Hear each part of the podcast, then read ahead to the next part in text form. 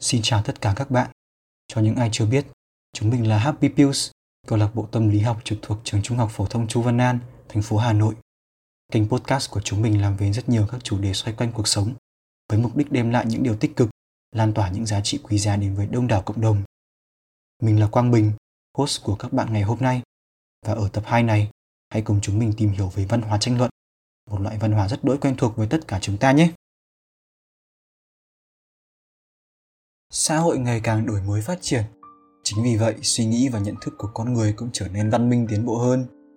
Tuy nhiên, trong sự chuyển giao tiếp thu kiến thức ấy, chúng ta không thể tránh khỏi các luồng ý kiến trái chiều đối nghịch nhau. Có những vấn đề rất hay, rất thú vị, rất đáng để tìm hiểu và rút ra nhiều kinh nghiệm quý báu, từ đó tạo cơ sở cho những hướng đi hoạt động của cá nhân, tập thể hay tổ chức nào đó trong tương lai. Khi tham gia bàn luận về những vấn đề này, mỗi người phải đưa ra được những lý lẽ, thông tin mấu chốt, quan trọng để chứng minh được rằng cái nhìn của họ là đúng đắn, là phù hợp với các tiêu chuẩn đạo đức pháp luật. Chúng ta thường gọi hoạt động này với cái tên tranh luận. Tuy nhiên, trong quá trình tham gia, bên cạnh những cá nhân đưa ra lập luận sắc bén, chặt chẽ, biết sử dụng từ ngữ một cách khéo léo, đúng lúc, đúng chỗ, thì vẫn còn tồn tại không ít những thành phần tranh luận một cách thô xích thiếu văn minh chuẩn mực. Và trên thực tế, thành phần này chiếm một phần rất lớn trong cộng đồng tranh luận. Vậy thì văn hóa tranh luận là gì và làm thế nào để tranh luận một cách thông minh? Hãy cùng Happy Pills tìm hiểu ngay nhé! Trước tiên, chúng ta sẽ khám phá đôi nét về văn hóa tranh luận. Bất kỳ cuộc tranh luận nào diễn ra cũng dựa trên những luồng ý kiến suy nghĩ có phần khác nhau, nhưng chung quy lại, tất cả những điều ấy đều xuất phát từ sự đa dạng trong trải nghiệm của mỗi người. Kết thúc một phiên tranh luận lành mạnh là khi hai bên có sự tôn trọng thấu hiểu suy nghĩ, góc nhìn của nhau, để rồi từ đó tạo dựng nên những giá trị mục đích tốt đẹp cho cộng đồng. Tại mỗi khu vực, mỗi quốc gia, nét văn hóa này sẽ có những điểm tương đồng và khác biệt do sự ảnh hưởng trực tiếp từ nền văn minh ở nơi đó. Tại Việt Nam chúng ta, thật đáng tiếc khi văn hóa tranh luận chưa thực sự được xây dựng một cách văn minh, đúng đắn.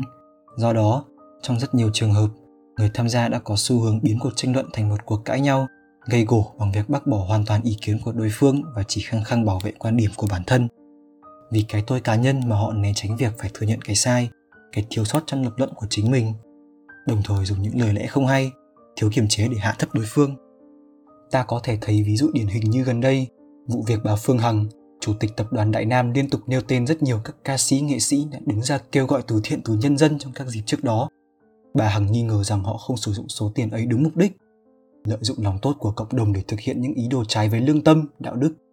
Vì vậy mà mở rất nhiều buổi livestream để nói về vấn đề này và buộc các danh nghệ sĩ kia phải sao kê đưa ra bằng chứng xác thực về số tiền họ đã nhận được với mục đích làm từ thiện. Khi đó, dư luận chia ra làm hai luồng ý kiến, một là ủng hộ hành động của bà Hằng, yêu cầu sao kê quỹ từ thiện, bên còn lại thì ra sức bênh celeb yêu quý của họ. Tuy nhiên, khi chưa rõ ai đúng ai sai, ai phải chịu trách nhiệm trước pháp luật. Không ít người đã tiến hành đả kích, đe dọa lẫn nhau, họ không ngần ngại sử dụng những từ ngữ khiếm nhã, tục tiễu lên người khác. Hơn thế nữa, trong suốt quá trình bàn luận vấn đề, những người tham gia kia cũng chưa hoàn toàn đưa ra được cái sai phạm của bà Hằng hoặc những người mở quỹ từ thiện để mà làm tiền đề, cầu nối cho những lập luận sau này. Và sau đó, kết cục mà chúng ta nhận lại được sẽ là những người tham gia sâu xé vấn đề thì kẻ thỏa mãn, kẻ lại bất bình, sự sứt mẻ trong văn hóa mạng và câu chuyện thì không đi đến đâu.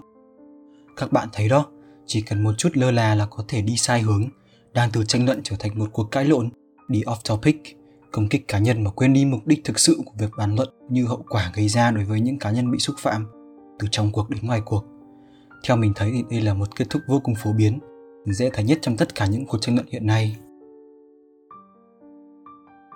Điều này đã diễn ra hàng thập kỷ qua dưới rất nhiều hình thức khác nhau và cho đến tận bây giờ.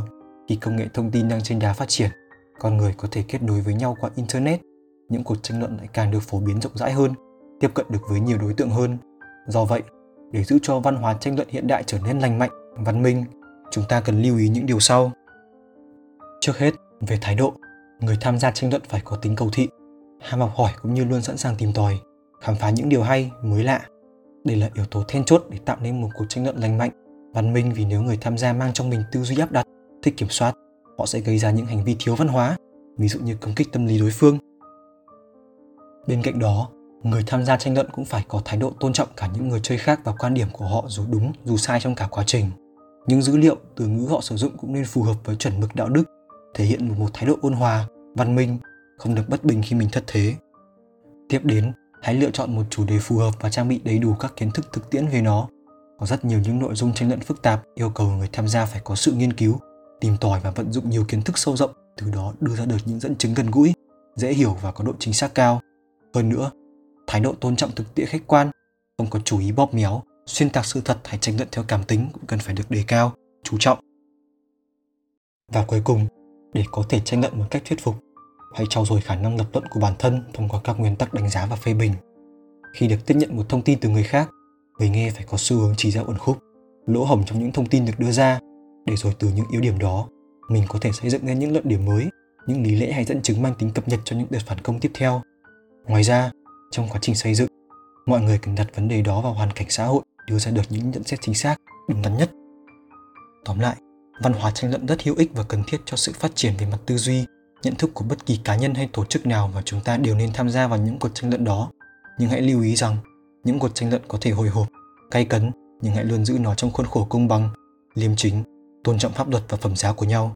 Không nên có những động cơ thiếu lành mạnh chỉ để giành chiến thắng một cuộc tranh luận vì mỗi cá nhân đều mang trong mình một màu sắc riêng biệt, góc nhìn, lối sống, niềm tin khác nhau mà phải không?